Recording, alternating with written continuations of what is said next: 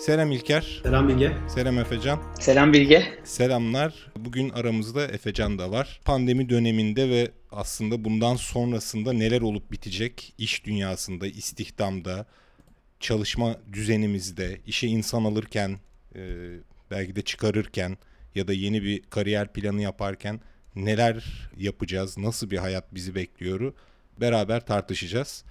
Geçen sefer ben çok konuşmuştum. Bu sefer hiç anlamadığım bir konu olduğu için daha ziyade İlker ve Efecan'ı konuşturmakla e, başlayacağım. E, ama Efecan'ı bir kendisinden tanıyalım isterim. Kola kurucusu olarak. Ben bu kadarını tanıtayım. Geri kalanını senden duyalım Efecan. Tamamdır. Ben Kola dört kurucu ortağından bir tanesiyim. Aslında yazılım mühendisiyim. Kola e, kurmaya karar verdiğim zamanlar bir şirkette yazılım mühendisi olarak çalışıyordum. Şu anda e, Kola ürün ve e, ürünle alakalı bütün stratejilerinden sorumlu kişi olarak kariyerime devam ediyorum. Kola İK'yı çok kısa bir özetleyeyim. Kola İK aslında şirketlerin insan kaynakları ve e, içerideki bütün çalışanlara bir iletişim platformu sunan bir software as a service yazılım. Yani biz aslında bunu İngilizce tabiriyle The People Management Platform olarak tanımlıyoruz. Ama Türkiye'deki İK'cılara tabii bunu bir İK yönetim yazılımı olarak pazarlıyoruz. Henüz o tarafa e, gelmeye çalışıyoruz. Ama temelde yaptığımız çalışanlarla şirketteki e, yönetim arasındaki iletişimi İK ihtiyaçları çerçevesinde kurulmasını sağlamak. Bu nedenle de İK'cılarla ister istemez çok iletişim içindeyiz. Şimdi o zaman şöyle bir başlayalım. Bu pandemi başladığından beri e, ne değişti iş yapışınızda? Aslında şöyle başlasam iyi olur. E, pandemiye gelmeden önce biz yaklaşık bu e, 12 Mart diye aklımda kalmış pandeminin Türkiye'de başlangıcı. E, bir Kasım ayında yani 4-5 ay önce bütün ekipteki arkadaşlarla bir konuşmuştuk. Yönetim ekibi dediğimiz e, kişilerle. Biz e, artık tamamen olmasa da bir nevi remote'a geçelim ve bunu bir şekilde şekillendirelim. Çünkü yurt dışında müşterilerimiz olmaya başladığı için başka ülkelerden de çalışanları da dahil etmemiz gerekiyordu. Ve e, burada herkes ofise gelmesi zorunluyken bir kısmın başka ülkelerde olması çok mantıksız gelmeye başladı. Ve şey dedik, ne zaman başlayalım remote çalışma denemelerine? Orada şunu söylemiştik, bu yıl yapmayalım. Yani bu denemeyi bu yıl yapmayalım. Çünkü bu yıl çok hızlı büyüyeceğiz. Buna e, operasyonel olarak ayırabilecek zamanımız olmayabilir, hazır olmayabiliriz ve bir startup olarak en büyümemiz gereken yılda buradan e, performans kaybı yaşarsak büyük bir risk olur deyip bu yıl yapmayalım, yılın son çeyreğinde tekrar konuşalım demiştik. Korona tabii hiç kelimesi bile yok. Ge- ge- geçen senenin Kasım ayı, Aralık ayı falan. Burada bir araya girebilir miyim? Ee, Efecan, e, İlker hatırlıyorsan e, ilk konuşmamızda da söyledik. Bütün bu pandemiyle ilgili konuştuğumuz her şey zaten konuştuğumuz konulardı dediğimize çok uyuyor Efecan'ın şimdi söylediği. Yani bu sağlıklı yaşam Aynen. gibi bizim o anketlerde gördüğümüz temalar işte içe dönme, dışarılara evet. gitme, daha sağlıklı yaşamanın bir başka e, yüzü bu aslında. Evet, aynen öyle. Evet, ki özel, özellikle de girişimciler arasında muhtemelen böyleydi. Yani yüzünü daha e, global işler yapmaya dönmüş kişiler ister istemez e, okuduklarımızdan, dinlediklerimizden, izlediklerimizden bunu görüyorduk ve buraya doğru gideceğini öngörüyorduk. Ama bir yandan da e, şirketin yöneticisi olduğumuz için e, finansalları da göz önünde bulundurup kararlar almamız lazım. İlker de katılacaktır zaten bu duruma. Tabii tabii. Aynen. Yani biz zaten Twentify olarak pandemiden önce çok denemeler yaptık. E, bir önceki podcast kaydında da söylemiştim. Hep bir aklımızda vardı bir ama tabii pandemi tamamen bir katalizör etkisi gördü. Ee, çok hızlandırdı süreci ve çok daha sert, hızlı karar al, alabilmemizi sağladı. Eminim bu birçok firma için de öyledir. Hani Bilge'nin dediği gibi yani e, birçok konuda aslında zaten yapıyorduk bir şeyleri. Yani pandemi çok bir şey değiştirmedi aslında hayatımızda. E, katalizör oldu, hızlandırdı, daha açığa çıkarttı belki. E, evden çalışma da onlardan biri. Peki Efecan geldik 11 Mart'a, 12 Mart'a sonra ne değişti? Biz o aralar e, Yunanistan'a, İtalya'ya gitme gibi planlarımız vardı İngiltere'ye. İşte oralarda e, ofis kurma planlarımız, orada birilerini country manager'lar işe alalım, birileriyle görüşmeye başlayalım, müşterileri de ziyaret ederiz diye. E tabi bu İtalya'dakileri, Çin'dekileri görünce birazcık daha o planları ileri attık. Öyle olunca da daha biz Türkiye'de gerçekleşmeden 11 Mart'tı galiba. E, Türkiye'de hiçbir e, vefat yoktu galiba ya da vaka da mı yoktu tam hatırlamıyorum. Dedik hadi hep arkadaşlar eve gidiyoruz. En kötü ihtimalle ne olur? E, bu iş bir ay sonra düzelir. Her şey yoluna girer. Biz de remote work denemiş oluruz. E, en azından e, insanlar ofise gelip o yolda virüs kapacağım korkusu nedeniyle performanslarını kaybedeceklerine uzaktan çalışma denerken performanslarını kaybetsinler. Sonra da geri dönüp şunu deneyebiliriz. E, virüs nedeniyle gittik hadi ofise geri dönüyoruz. Bir bahane de olacaktı. O yüzden biz anında hiç düşünmeden dedik ki evden çalışmaya devam ediyoruz. Bilgisayarlarınızı alın. Herkes yani istisnasız herkes evden çalışıyor. Açıkçası beklentim de yazılım ekipleri, tasarım ekipleri birazcık daha hakim bu şeylere. Ama satış ekipleri ve e, bizim success dediğimiz müşterilerle satış sonrası temas eden ekipler e, birazcık daha fiziksel iletişime daha yatkın ve müşterileri de ziyarete gittikleri için acaba olmaz mı sorusu vardı. Ama hiç öyle olmadı. Şu an mesela bana sorsan en yüksek performanslı çalışan ekibiniz hangisi diye e, Success ekibimiz derim muhtemelen. E, en iyi çalışan ekibimiz. Muhtemelen daha çok e, zaman olarak aşırı daha çok çalışmıyorlar ama performans çıktı olarak daha e, iyi çıktılar veriyorlar. E, bu da bizi inanılmaz mutlu etti tabii ki. Yani korktuğumuz şeylerin hiçbiri gerçekleşmedi. Çalışma süreciyle alakalı. Finansal olayları hiç işin içine katmıyorum. Bunu nasıl yaptığınızı sormadan evvel bir İlker'e de döneyim. E, 25'da nasıl gelişti bu durum? Çok benzer hikaye. Ee, 11 Mart ya da 12 Mart yanlış hatırlamıyorsam işte Türkiye Araştırmacılar Derneği'nin düzenlediği e, araştırma zirvesindeydik e, şirket olarak. O gün ilk vaka haberi geldi. E, direkt yani ortağımla, Yaşar'la konuşup dedik ki tamam şey yapıyoruz, evden çalışıyoruz. Bir durumu gözleyelim. Dedik ki tamam pazartesiye kadar evden çalışıyoruz. Biz Efecanlar gibi daha şey düşünmemişiz yani. Pazartesiye geçer herhalde falan diye düşünmüşüz herhalde yani o zaman. Pazartesine kadar tekrar bir düşünürüz diye bir e, şey yaptık. E, e, fakat tabii e, vaka sayıları artmaya başladıkça e, işte önce bir hafta uzattık, sonra bir ay uzattık ve daha sonra e, süresiz evden çalışıyoruz arkadaşlar e, ki ta ki şeyler düzenene kadar e, vaka sayıları işte ortalık düzenene kadar diye söyledik e, ve evden çalışmaya başladık. E, yani bizim bir avantajımız daha önceden şirketin dediğim gibi yani evden çalışmaya yönelik deneyleri olduğu için süreçler, kullandığımız araçlar, insanların bu sürece yaklaşımı falan daha oturmuştu aslında. O açıdan biz biraz şanslı bir şirketiz. Ee, ve hani çok rahat bir geçiş yaptık. Sonra baktık ki yani bütün ekiplerin verimliliği ciddi şekilde arttı. Bizim de çok korkularımız var. Yani biz şunu yapıyorduk öncesinde. İşte iki haftada bir e, bütün şirket evden çalışalım diyorduk. E, ondan önce işte dedik ki tamam herkes istediği zaman evden çalışsın dedik. O olmadı, kaos oldu falan filan. E, ama hiçbir zaman şey yoktu. Yani tamamen evden çalışırız gibi bir düşünce yoktu. Bu pandemi sürecince önce şu fikir oldu. Ya tamam işte güzelmiş. O zaman şey yapalım ya işte haftada e, üç kere ofise gidelim. Haftada iki gün evden çalışırız o zaman. Hani pandemi e, sürecinden sonra dedik.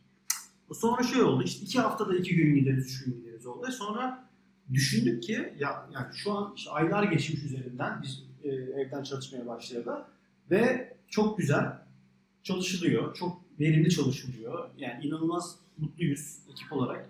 E, saatlerimiz yollarda geçmediği, e, işte saçma sapan e, yağlı yağlı yemekler yemediğimiz için ve bir anda şey dedik yani neden biz evden çalışmaya devam etmiyoruz dedik ve e, çok hızlı bir kararla ofisi kapatma kararı aldık ve e, tamamen evden çalışmaya geçtik Trendyol olarak.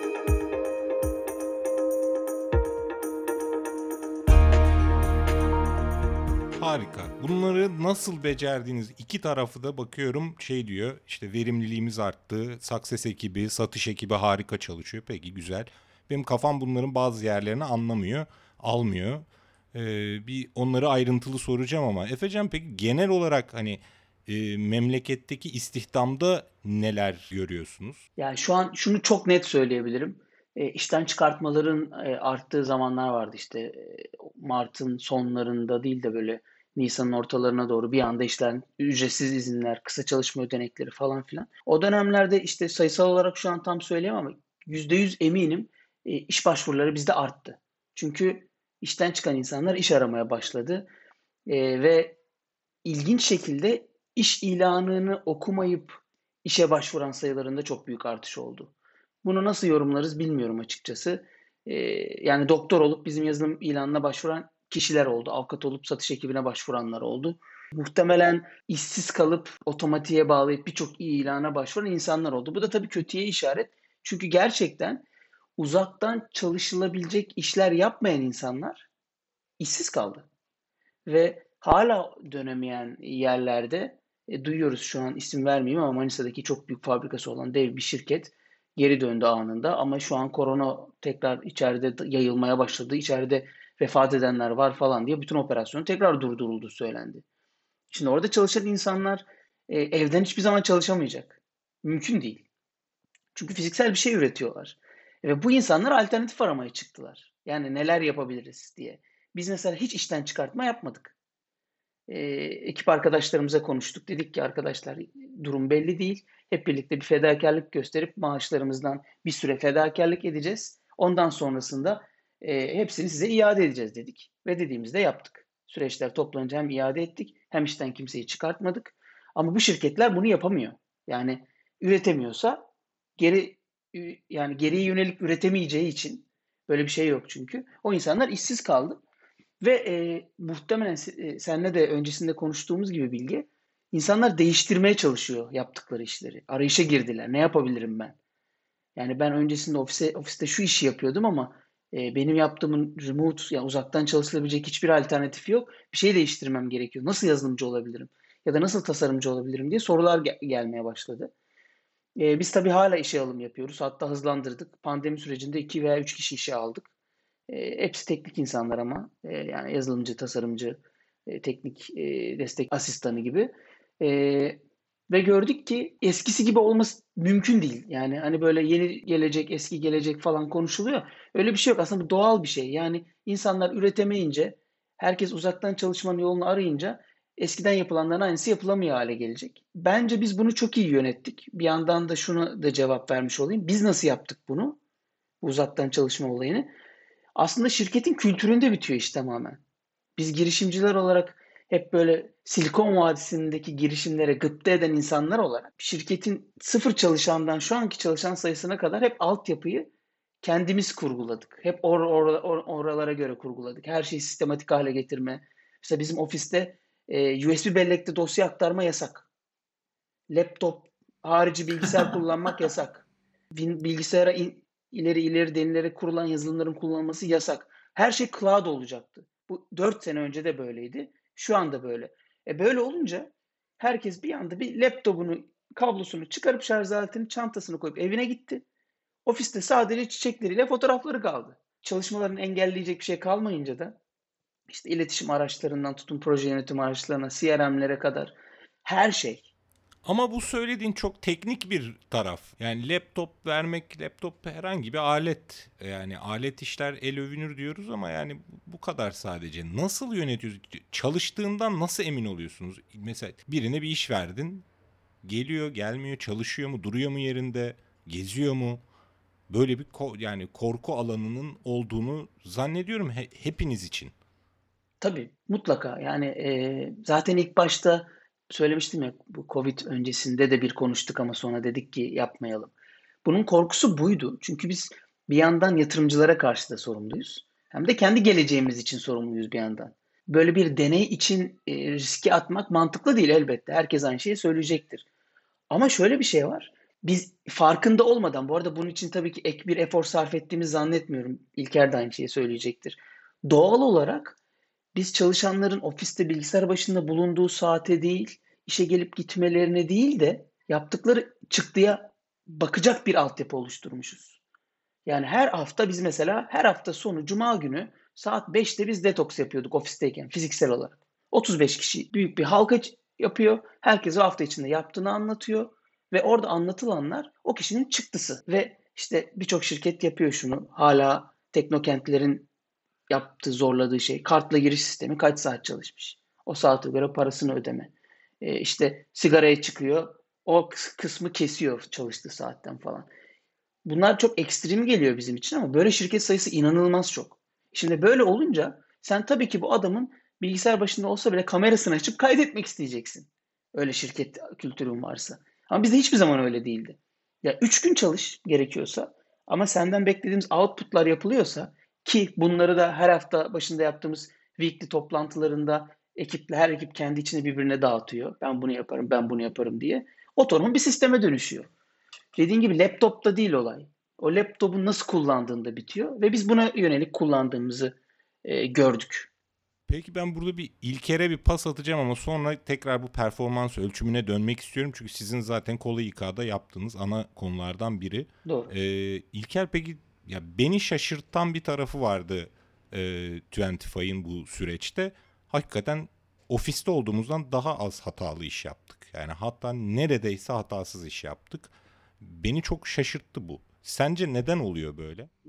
Düz baktığımız zaman e, benim ilk aklıma gelen şey ofiste ofis ortamının yani ofise sabah kalkıp ofise gelmenin, ofiste bir sabit bir yerde oturmanın, etrafında bir sürü insanın olmasının, iş arkadaşlarının olmasının getirdiği dikkat dağınıklığının olmamasına bağlayabilirim.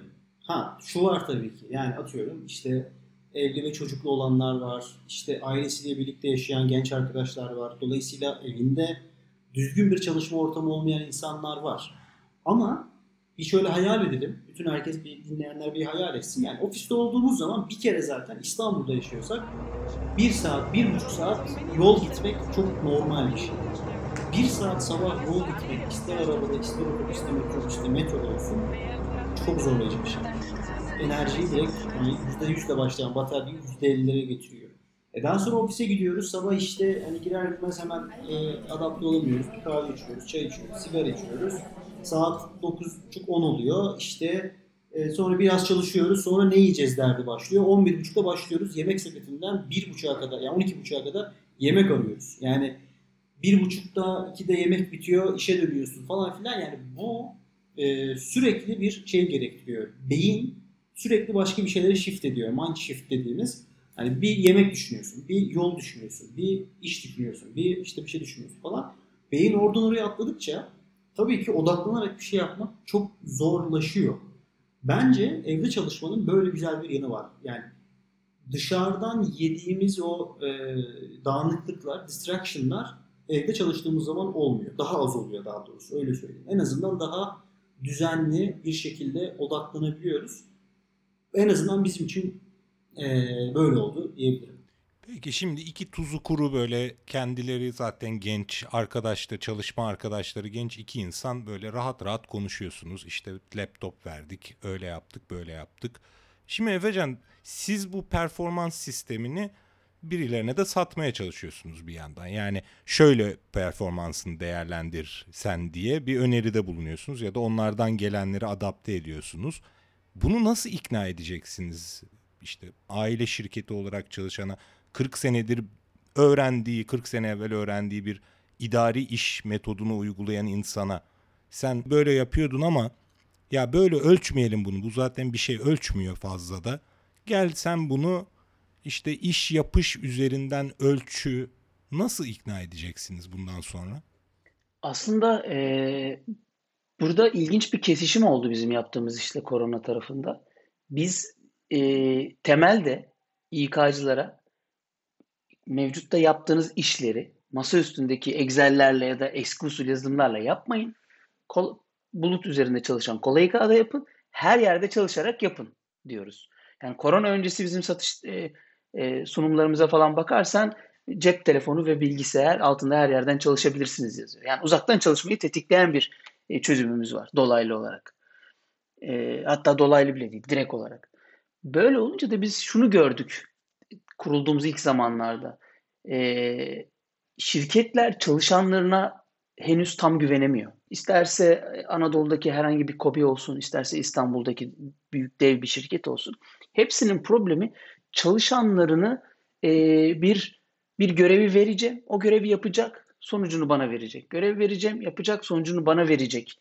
Ve bu görevi ben vereceğim şeklinde ilerliyordu. Bizim sunduğumuz çözüm şöyleydi. Kolay en baştan beri. Biz şirketleri şunu ikna etmeye çalıştık. Dedik ki çalışanların hedeflerini siz vermeyin. Sen 350 tane satış yapacaksın diye satışçıya sen söyleme. Bunu Excel'le yazıp maile ataç yapıp çalışana mail atma ya da bunun çıktısını alıp altına imza attırma. Sen ne yap biliyor musun? Kolay hikaye. Girsin bu çalışan. Ona bir mail gitsin. Her x ayda bir, her x haftada bir. Desin ki merhaba Bilge. Yeni bir dönem başlıyor. Tıkla buraya ve hedeflerini belirle. Ve bu hedefleri de şirketteki ekiplerle, ekibinle birlikte belirle. Yani 350 satışı yapacağın diye sana yöneticin söylemesin. Sen gir onu. O da yöneticine ilk acı onaya gitsin. Ve böylelikle çalışana sen yapacaksın diye işi vereceğine o kendi ben yapacağım diye belirlesin. Psikolojik bir e, değişim. Ama mesela bu, bu ikna etme süreci bizim için çok zor oldu. E, o yüzden tabii ki e, biz de finansal olarak ayakta kalmaya çalıştığımız için bu yöntemin üstüne eski yöntemi de ekledik. Yani İK'cı girsin çalışana gitsin diye. E, ama her zaman için hep şunu zorlamaya çalıştık şirketlere. Bunu yapmayın. Böyle olmasın. Çalışan girsin. Çalışana mail gitsin o girsin. Yok bizim çalışanlar bunu giremez. Yok yanlış yazar.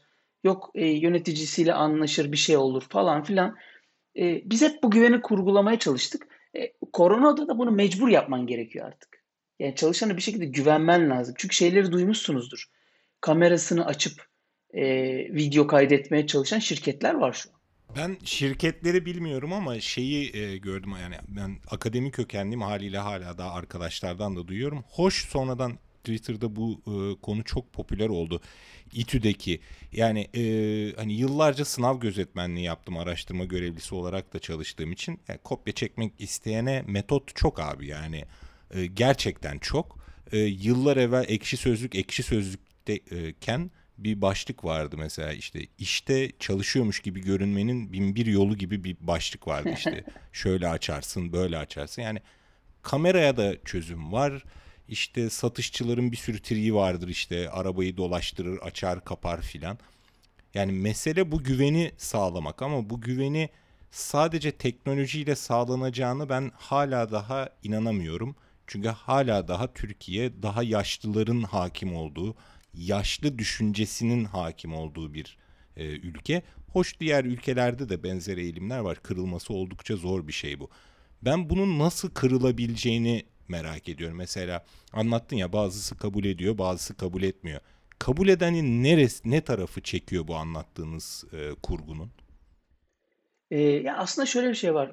Temelde kültür de bit kültürde bitiyor iş. Yani hep girişim girişimciler arasında e, kültür, kültür, kültür diye sürekli yani her e, founder'ın yani her girişim kurucusunun Medium'da bir postu vardır herhalde değil mi İlker? Yani benim de var, senin de vardır muhtemelen. Evet, bizim evet, kültürümüz tabii, böyle, tabii. bizim kültürümüz böyle. Ve hep de dalga geçilir. Bu kültüre önem vermeyen şirketler tarafından.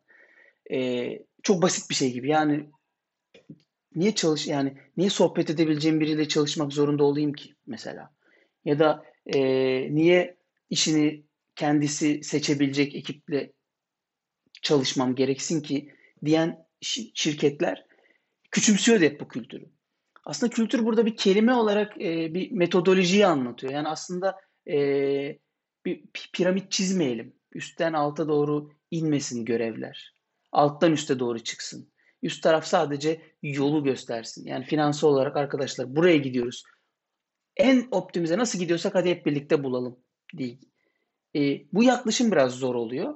E, teknolojiyle olmuyor senin dediğin gibi. Sadece yazılımla bulutta şu yazılımı kullanırım. Trello'yu kullanalım, Slack'i kullanalım olmuyor tabii ki. Ama bu yazılımlar onlar bu kültür e, varlığının üstüne binen tuğlalar gibi. E, zemini sağlam olmayınca istediğin kadar Slack at üstüne yani ne olacak? Premium Enterprise paket al Slack'te hiçbir işe yaramaz. E, önemli olan bu altyapıyı kurgulamak. E, hangi şirketler bunu seçiyor peki? Bizim görebildiğimiz kadarıyla bazı şirketler bir sonraki aşamaya geçebilmeyi, e, geçebilmenin vizyonunu kurabilmeye başlıyorlar. Örnek vereyim, ismi kullanarak örnek vereyim hatta. Bizim kullanıcılarımızdan birisi. Çok şaşırmıştık biz. Çünkü bu kadar büyük bir şirketin bu kadar vizyoner olabileceğine e, denk gelmemiştik şimdiye kadar. Decathlon. Decathlon Türkiye'de 42 tane mağazası olan 2700 mü 3000 mi çalışan olan bir mağaza. Eski, eski usul bir mağaza aslında. Mağazaya gidiyorsun alıyorsun malzemeleri. Ama e, o kadar yani mesela sadece girişimlerden ürün alıyorlar. Herhangi bir teknolojik ürünü. Çünkü şunu fark etmişler içeride. Türk şirketi değil tabii ki aslında. Yabancı bir şirket ama Türkiye'deki ekip tamamen Türk. Ee, biz adı bilinen dev şirketlerden alınca 20 yıldır süre gelen metodolojilerin aynısını teknolojiye taşıyoruz. Halbuki gençlere gidince, yeni girişimlere gidince aldığımız risk, bir risk alıyoruz belki. Ama sonuçta harcadığımız bütçe de belki onda biri. Riskle başa baş geliyor. Üstüne bir de şöyle bir katkısı var. 3 sene önce kurulmuş bu girişim. 2 sene önce kurulmuş. Tabii ki yepyeni bir şey yapacak. Rakibini yenebilmek için ondan farklı bir şey yapacak. E böyle olunca da e, ister istemez bir sonraki aşamaya geçebiliyor bu şirket. Tabii ki bunu tetikleyen şey e, yönetimdeki vizyonerlik. Yani böyle bir fikri düşünüp İK ekibine şunu diyebilen bir şirket mesela çok belli oluyor dışarıdan. Arkadaşlar e, gidin şu iki, iki harfli, üç harfli dev yazılım şirketlerinden şu yazılımları almayın. Gidin sonu IO ile biten şu girişimlerden şu yazılımı alın. Girişimi siz seçin. Demek bile inanılmaz değiştirebiliyor bu süreci. Üç harfli şirket IBM mi? İsim vermeyeyim diye. Abi bu üç harfliler siz yazılım dünyasının zaten baş belaları. Bütün her şeyiniz üç harfli abi sizin. yani 5 harfli 6 harfler de vardı. 3 harfler bayağı bir güçlü evet. Bu konuda e, benim birkaç ekleyeceğim şey var. Bence e, çok kilit bir kelime var burada Bilge. E, güven. Bu güven konusu o kadar önemli ki bizim Türk toplumunun e, yaptığı her şeyde aslında karşımıza çıkıyor. Yani bu e, Efecan da e, karşılaşmıştır eminim. Yani biz de zamanında karşılaştık, karşılaşmaya devam ediyoruz. Yani yurt dışıyla bir şekilde bir ilişki, iş ilişkisine girdiğimiz zaman bu bir yurt dışından bir yatırım almak olabilir, yurt dışında bir müşteriye bir şey satmak olabilir veya yurt dışından bir e, işe alım yapmak olabilir. E, özellikle Batı dünyasında inanılmaz bir e, güven ortamı var. Yani karşılıklı güvene dayalı çok fazla işler yapılıyor. O yüzden de zaten çoğu zaman e, yani adamların sözleşmeleri falan böyle bir iki sayfa sözleşme yapıyorlar. Çok ucu açık. E, çünkü yani sözel yaptıkları e, şeyleri güveniyorlar karşılıklı. Ve biz yani ister istemez yani ne kadar kafamız açık işte e, Silikon Vadisi'ni takip eden işte dünyayı takip eden algısı açık insanlar olduğumuzu düşünsek de o içimize işlediği için ya lan bunlar katakulle mi yapacak bizi işte e, Tonga'ya mı düşürecekler diye düşündüğün için hep böyle bir güvensiz yaklaşım e, sergilemişiz ki e, çoğu zaman ben şey aldım yani niye bu kadar hani güvensiz yaklaşıyorsun ki bu konuya falan gibi yorumlar almıştım. Mesela şunu örnek verebilirim burada İlker. Sen de farkındasındır. Mesela sözleşmelere para fatmak diye bir kavram var. Ben bunu mesela bizim yabancı yatırımcıları bir türlü ikna evet. edemedim. Yani yani sonuna yani o 50 sayfa sözleşme var. Sonuna imza atıyorsun zaten. Niye her sayfaya para fatıyorsun? Aynen. Çünkü Türkiye'de ara sayfaları değiştiren değiştirilme diye bir olay varmış yani. Görmediğin ara sayfaları değiştiriyorlarmış. Bunu ikna etmeye çalıştık yani. Tabii canım, tabii canım. Tabii ki yani ben bu doğu kültüründe nedenini şimdi bunu konuşursak podcast'in zamanı yetmez. Maalesef ki işte birbirini kazıklama, işte kısa yoldan e, şeye gitme, işte yani birlikte bir şeyler yapma değil de yani tamam Efecan daha çok satmasın, kolay daha çok yatırım almasın da Twentify alsın. O yüzden ben işte Efecan'a e, yatırımcı paslamayayım, işte müşteri paslamayayım kültürü maalesef ki oturmuş durumda. Şimdi bu e, tabii ki remote work dediğim, uzaktan çalışma dediğimiz konuda da geçerli. Yani e, Remote diye bir kitap var. E, R-E-M-O-T-E. E, şeyin e, 37 Signals adında bir yurt dışındaki Amerika'daki Chicago'da kurulu bir yazılım şirketinin e, şey yazdığı bir kitap. Efecan sen biliyorsundur eminim. E, Ruby on Rails yazılım dilinin e, framework'ünün de kurucusu olan kişinin yazdığı bir kitap diyelim. Bu podcast'ın açıklamasını yazarız. Şimdi orada bu konuya çok güzel değinmiş. E, yani tamam ben bunları yani diyor ki şey kısmı var işte başlık. Yani evden çalışmaya geçmemek için sebepler başlığı var. Onlardan biri de şey yani görmüyorum ki bunları, çalışanları görmüyorum. Nasıl bileceğim çalıştıklarından diye bir hani excuse varsa, bir bahane varsa bunu nasıl aşarız diyor.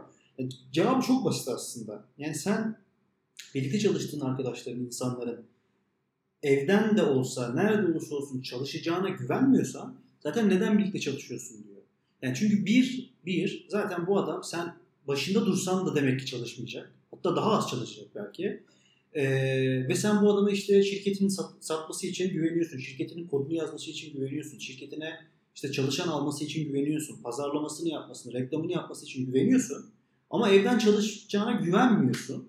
Dolayısıyla neden bu adama çalışıyorsun gibi çok güzel bir e, şey var, e, bölüm var. Aynı şekilde çalışan için de bunu söylüyor. Yani senin patronun sana güvenmiyorsa sen neden o adamla birlikte, o kadınla birlikte çalışıyorsun gibi bir e, çok güzel anlatmış bunu. Dolayısıyla burada yani teknoloji, işte Slack'ler, ne bileyim e, işte HubSpot, Salesforce vesaire bunların hepsi bir e, yardımcı teknolojiler. Bunlar olmadan çalışmak çok daha zormuş bence.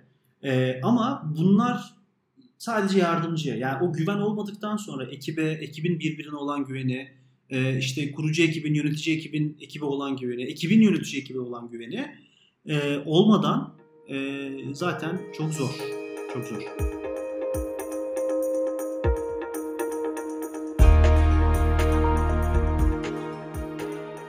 Peki tam bu söylediğinden devam etmek istiyorum. Nasıl bulacağız peki? Şimdi ben e, istiyorum ki Twentify'a veya Kola İK'ya veya Kola İK'nın danışmanlık verdiği, yardımcı olduğu yerlerden birine İK'cı veya işte İK'ya da bakan bir idari işler müdürü almak istiyorum.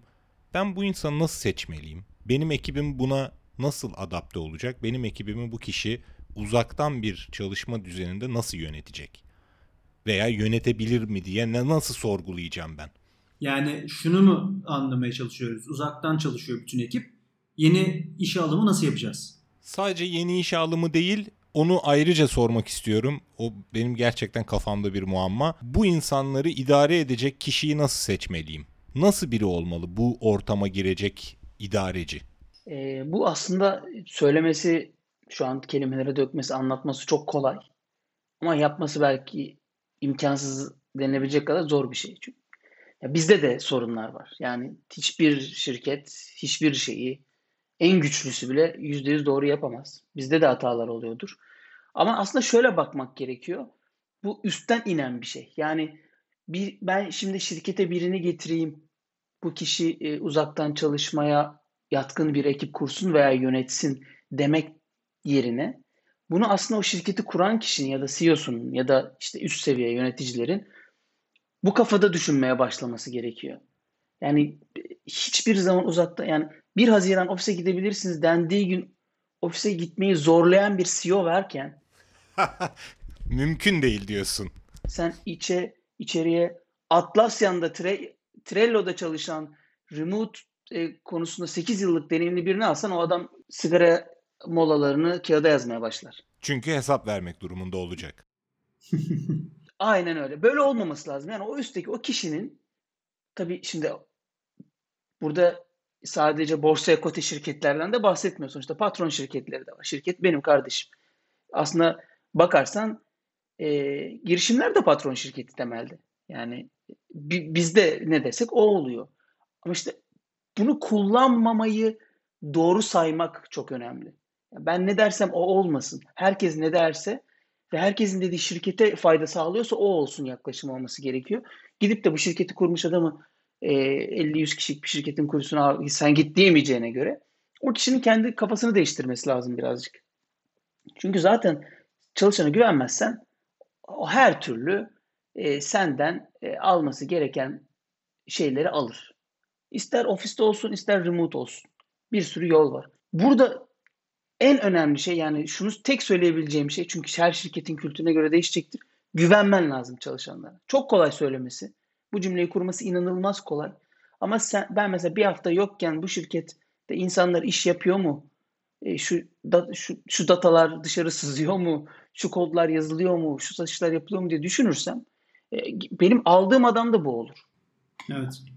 Öyle olmaması lazım. Güveneceksin. Gerekiyorsa altyapıyı buna göre kurgulayacaksın. E zaten kurgulayamıyorsan benim tahminim 10-20 yıl içerisinde en geç bu tarz şirketler yok olacak zaten. Yine de ben soruma cevap alamadım. Zorlayacağım. Ben nasıl biri olmalıyım ki siz madem bu kafadasınız peki iki patron bulmuşum.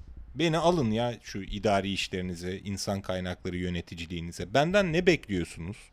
Siz bu kafadasınız. Anlattığınız kültürü oluşturmuşsunuz. İşliyor da kanıtlanmış bir durumda şu an. Ben de başvuruyorum. Twentify'a başvurdum İlker. Ben geldim idari işler müdürünüz olmak istiyorum. Benden nasıl biri olmamı bekliyorsun da ben geleyim de Twentify'a bu uzaktan da çalışmaya adapte olabileyim ve yönetmeye çalışmayı boş ver e, insanları da yönetmeye adapte olabileyim. Bahsettiğimiz gibi güven duygusu çok önemli bence Bilge. Yani senin de insanlara güvenebilen bir yapının olması lazım. Burada tabii saflık seviyesinde bir güvenden bahsetmiyorum. E, ama e, ilk tepkinin şey olmaması gerekiyor. Ya bu insanlar nasıl çalışacak şimdi işte değil de hani evet biz uzaktan çalışabiliriz. E, şunu şunu yapmamız lazım o yüzden. E, ama işte hani e, bunu suistimal edebilecek insanlar var mı içeride ekipte? E, bunların takibi olabilir. E, bu yani özellikle şimdi benim yani son e, işte ne kadardır 6 yıldır e, 6,5 yıldır Twentify var. E, son özellikle 4-5 senedir gördüğüm daha geleneksel pozisyonlar yani işte muhasebe, insan kaynakları, belki biraz satışı da katabilirim. Bu pozisyonlarda çalışan insanların işin doğası gereği mi bilmiyorum. Hani başka sebeplerden bilmiyorum ama yeni iş yapış şekillerine, yeni şirket yapılarına, işte daha e, girişimci vizyonuna diyeyim sahip olanlarını bulmak çok zor. Çok daha zor. Yani daha kolay işte pazarlamacı, yazılımcı bulabiliyorsun bu kafalarda olan ama muhasebe, insan kaynakları, işte finans, işte biraz satış falan hani zor var. Çok böyle vizyoner hani şey çalışan ama biraz bu kafalarda olmasını bekliyorum ben açıkçası. Yani bir insan kaynakları müdürü alacaksam buradan potansiyel şeylere söylemiş olalım. Ben başvuruyorum işte ya. Daha ne istiyorsun? Seni ben insan kaynaklarını almam ya. peki peki tamam. Nedenini sormuyorum. Biraz daha bu sorma nedenini boşver. Ee, biraz daha şey gerekiyor bence. Yani bu bir vizyonda olmak gerekiyor. Ee, işin yani e, işte 9'da geldin 9'u 5 geçe geldiğinci değil. Hani işi yapıyor mu? Şirket başarılı mı? E, şirket iş yapıyor mu? Genel olarak şirketin performansı iyi mi? Ve bunun yukarıdan aşağı böyle bir görünüşle ta tek kişiye kadar inen o performans yönetiminin nasıl olduğunu, nasıl yapılması gerektiğini bilen e, birisinin olmasını beklerim. Peki burada bir araya gireyim. Diyelim ki ben böyle bir insanım ve dedim ki bende muhteşem bir çözüm var. Ee, işte o ben uzaktan da performansları online'dan buluttan devam ettireceğim. Döndüm Efecan'a da dedim ki ben neleri takip edeyim? Çalışanlarımın işte idari kadromda bulunan insanların performanslarını değerlendirebilmek istiyorum uzaktan böyle eskisi gibi de kaç saat bilgisayarın başında durmuş e, işte sabah kaçta kartını basmış akşam kaçta otobüse binmiş takip etmeyeyim. Başka nelere ne bakayım ben bu insanların. Ofis çalışanıyız. Biraz yazılım yapan insanlar var altımda çalışan. Biraz da işte operasyon yöneten insanlar var. Böyle bir ekipte mesela nelere bakmam gerekir? Yani şimdi uzaktan çalışmaya yatkın şirketlerden bahsediyorsak güven tabii ki o ayrı bir şey. O öğrenilen bir şey değil. Ama iletişim çok önemli. İletişim kabiliyeti. Çünkü e, şimdi şunu da kabul edelim. Uzaktan çalışıyor negatif bir yanı da arkana dönüp 3 dakikada anlatabileceğin bir şeyi belki e, birkaç Zoom görüşmesinde ya da işte 15-20 dakikalık bir Zoom görüşmesinde iki gün önceden takvim atarak planlaman gerekiyor. Belki arkanda oturan kişiyi dönüp çözebiliyorsun. Şimdi bu uzaktan çalışmanın bir handikapı. Ve sadece bu tarz iletişime bağlı kalan kişilerin uzaktan çalışmada başarılı olma ihtimali yok. Ne iş yapıyorsa yapsın. Yani herhangi bir iş. O yüzden bence birinci öncelik burada iletişimin kuvvetli olabilmesi. Yani yazılı olarak kendini ifade ediyor olması. Çok basit bir şey bunu söylemek ama inan yani çok net söyleyeyim bize gelen CV'lerin %80'i bunu karşılamıyor. Bunun ben önümüzdeki dönemde çok büyük bir sorun yaratacağını düşünüyorum aramızda. Bayramdan hemen evvel biliyorsunuz sonuçlar açıklandı. Üniversite giriş sınavında 40 soruda 14 doğru cevap var. Or Türkiye ortalamasında. Hani belli ki derdimizi anlatacak kadar bile Türkçe bilmiyoruz. Bu anladığım kadarıyla gelen CV'lerden de hemen hemen belli oluyor zaten. Çok büyük sorun. Bu dönemde böyle bir yetkinliğin iyice öne çıkması gerekiyor. Anladın ya deyip telefonda veya yüz yüze bir çay muhabbetinin ötesinde daha sofistike bir e, iletişim biçimini anlamamız ve hatmetmemiz gerekiyor. Ya şöyle oluyordu bu bahsettiğim kişiler yani kendini yazılı olarak ya da görüntülü olarak ya da işte dijital mecralar üzerinden diyeyim teknik telefon falan ifade edemeyen kişiler e, bu korona öncesinde bir şirkete girmeye çalıştığında ve iş görüşmesine gittiğinde kendini çok iyi belki konuşmalarıyla, fiziksel aktiviteleriyle ya da ona verilen ilk görevlerle. Ama bu kişi şu an onu yapamayacak. Tabii ki birçok şirket geri dönecek ve bu şirketlerde yer bulabiliyor olacak. Ama bu e, insanlar uzaktan çalışıyor olmanın evden işte bir buçuk saat trafik çekmeden e, ne bileyim yani e, ayakkabısını giymeden çalışabiliyor olmanın keyfini yaşadıkça belki zamanla ama kesinlikle olacak ve insanlar o şirketlerde çalışmamak için yol aramaya başlayacaklar. Ve öyle olunca da kendini ifade edemeyen insanlar o şirketleri de bulamayacak ve ortada kalacak. Eskiden bir yol bulunabiliyordu. Bir şekilde A şirketi olmazsa B şirketi olsun denilebiliyordu. Burada tabii altını çizelim. Kendini ifade etmek derken yüz yüze değil uzaktan telefonla veya hatta yazılı olarak çok iyi ifade etmeyi kastediyoruz değil mi? Evet. Yani şu an zaten e, yazılı olmayan hiçbir şey yok mesela bizde. Yani kullanıcılara bile şunu söylettiriyorduk. Biz ilk günden beri. Mesela bizim bu kadar hızlı adapte olmamızın nedenlerini üst üste koyacaksak bir tanesi de budur. Mesela biz müşteriler bizi arayınca telefonda diyorduk ki biz telefonda hiçbir şekilde talep almıyoruz. Mail atmanız gerekiyor. Bunu çok şirket yapıyordu ama biz bunu zorluyorduk. Çünkü e, iletişim yani telefonda bir anda söylenen bir şey çok büyük hataların neden olabilir. ama yazılı olarak geldiğin zaman emin olabilirsin. Kontrol edebilirsin. Birini gösterebilirsin, sorgulatabilirsin. E, o yüzden de iletişim olmayan kişi zaten uzaktan çalışma ortamında çalışamayacak. Çünkü bu arada bu kişiler şu an var. İletişim kuvvetli olmayıp uzaktan çalışan bir sürü insan var ve bu insanları şöyle tanıyacaksınız. Her an size Google'dan calendar atıp video call davetiyesi gönderiyorlar. Var bu insanlar ve şu an 5 dakikalık bir şey için bile ya belki ya otursa 45 saniye odaklanıp düşünse WhatsApp'tan, Telegram'dan ya da mailden yazılı sana isteyebileceği bir şeyi telefonla veya video kolla yapıyor bu insanlar. Ve bu insanların değişmesi gerekecek. Mecburlar. Başka çareleri yok. Peki yani baya büyük bir ironiye geldik. Bu kadar gelişmiş teknolojilerden bahsettikten sonra yazılı iletişimimizin en önemli yetkinliklerimiz arasında olması gerekliliğiyle iyi bir ironi oldu. Buna kapatalım mı ufaktan? Emojilerle, emojilerle anlaşmak lazım. Belki yazılım iletişim değil de şunu söylemeye çalışıyorum orada. Ee, bilmiyorum terminolojik olarak çok mu e, fazla kaçacak. Asenkron iletişimi çözmemiz lazım uzaktan çalışabilmek için. Evet. Çok çok doğru bir nokta. %100 katılıyorum. Video call'la karşındakine soru sordun cevap aldın. Telefonla aradın cevap aldın. Toplantıda kolunu uzattın cevap aldın. Böyle olursa uzaktan çalışmak için yani uzaktan çalışıyor olmazsın ki düşünsene. Bu ne anlama gelir? Sen asenkron iletişim beceremiyorsan mutlaka senkron ilerlemen gerekiyorsa ve ekip böyleyse uzaktan çalışmıyorsun ki. Sadece senin e, GMT artı 3'te çalışan insanları alabiliyor olacaksın mesela. Uzaktan çalışmıyorsun sen. Ofissiz çalışıyorsun şu an. Yani farklı bir kavram haline geliyor. Yazılı da asenkron çalışabilmenin birinci adımı bence ikinci adımı videolu çıkacak. Yani şu an yok ortamda kesinlikle olacak eminim. Ee, şu an ses mesajı gönderiliyor ya WhatsApp'ta. Çok gönderen var bunu. Bunun videolusu da olacak muhtemelen. Ya benim öngörüm text to speech yapan sen videoyu göndereceksin. E-mailin altında yazılı kısmı da olacak. E, sen de video gönderebileceksin, ses gönderebileceksin. Bunlar oluşacak. Ama yazılıdan kastım buydu aslında. Asenkron iletişime yönelik. Tek yolumuz şu an yazılı çünkü. Ama en nihayetinde yani bir eğitimci olarak hep fark ettiğim bir şeydir. Yazılı olarak kendini ifade edemeyen insanlar bir yerde takılıyor. Belki çok güzel bir yüz ifadesiyle, eliyle, koluyla da anlaşabiliyor ki anlaşırız abi. Yani ben Almanya'da Bulgar adamlarla böyle bisiklet pazarlığı yaptım. Hani 20 Euro'dan işte 15 Euro'ya indirdim tekerleği falan. Hani ikimiz de birbirimizi anlamıyorduk. Çok zor değil. Ama buraya kadar yani sofistike bir iş yapmaya çalıştığımızda şüphesiz ki gerçekten iyi konuşabilmemiz gerekiyor. Derdimizi karşı tarafa iyi anlatabilmemiz gerekiyor. Onunkini de anlayabilmemiz gerekiyor. Bu bana gerçekten çok ironik geliyor. Bu kadar teknolojik bir döneme geldikten sonra gerçekten öze dönüş hakikaten tam anlamıyla iletişim neyse o olması gerektiğine yönelmiş olmamız bana çok doğru ve bir yandan da ironik geliyor. Bu arada İlker emojiye de yani bana laf çarptığının farkındayım ama ben emojiye de karşı değilim bu arada. Ne kadar kısa o kadar iyi.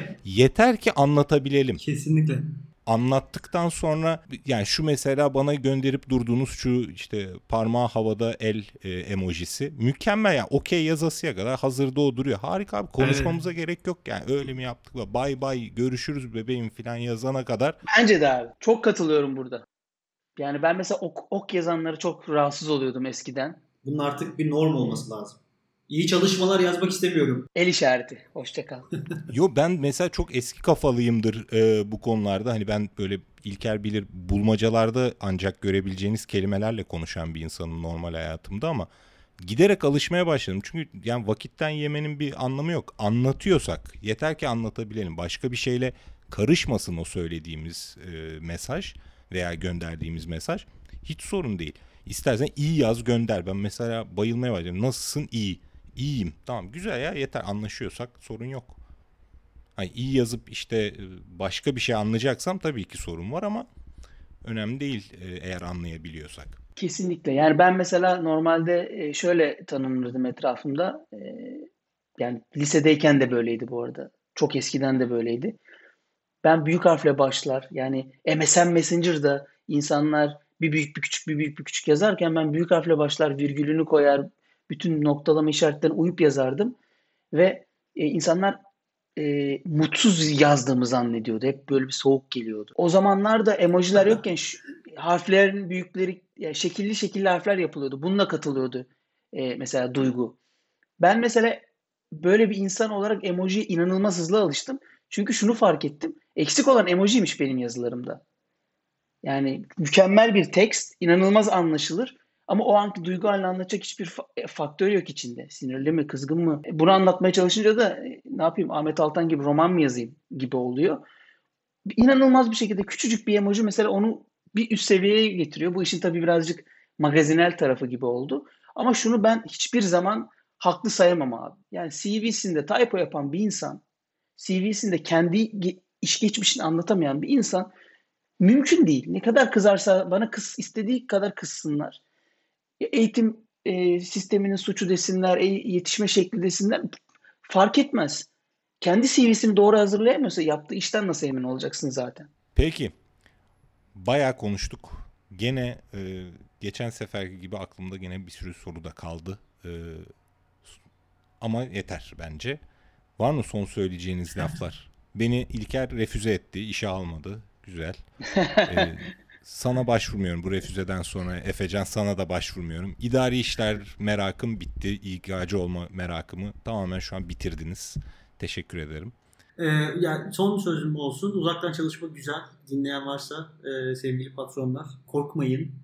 Biraz araştırın. E, çalışanlara, ekip arkadaşlarınıza güvendiğiniz zaman karşılığını alacağınızı ben tahmin ediyorum. Özellikle Türkiye gibi karşılıklı vefa konusunun çok böyle el üstüne tutulduğu bir toplumda. Dolayısıyla yani özellikle ilgileniyorsanız da bahsettiğim o Remote ismindeki kitabı e, Jason Fried ve e, DHH diye isim geliyor diğer arkadaşın unuttum. Yazarız altına. Onu okursanız e, biraz daha rahatlayacaksınızdır diye son sözümü de söylemiş oldum. Efecan ben de sen kapat istiyorum. Çok teşekkür ederim. E, katıldığın için harika şeyler de paylaştın bizimle.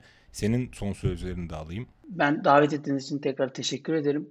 Ee, çok herhalde değinemedik ama şu an yaptığımız uzaktan çalışma değil bu arada. Şu an yaptığımız pandemide evden çalışma. Gerçek uzaktan çalışmaya tadınca insanların gerçekten hayatlarının daha çok değişeceğine eminim.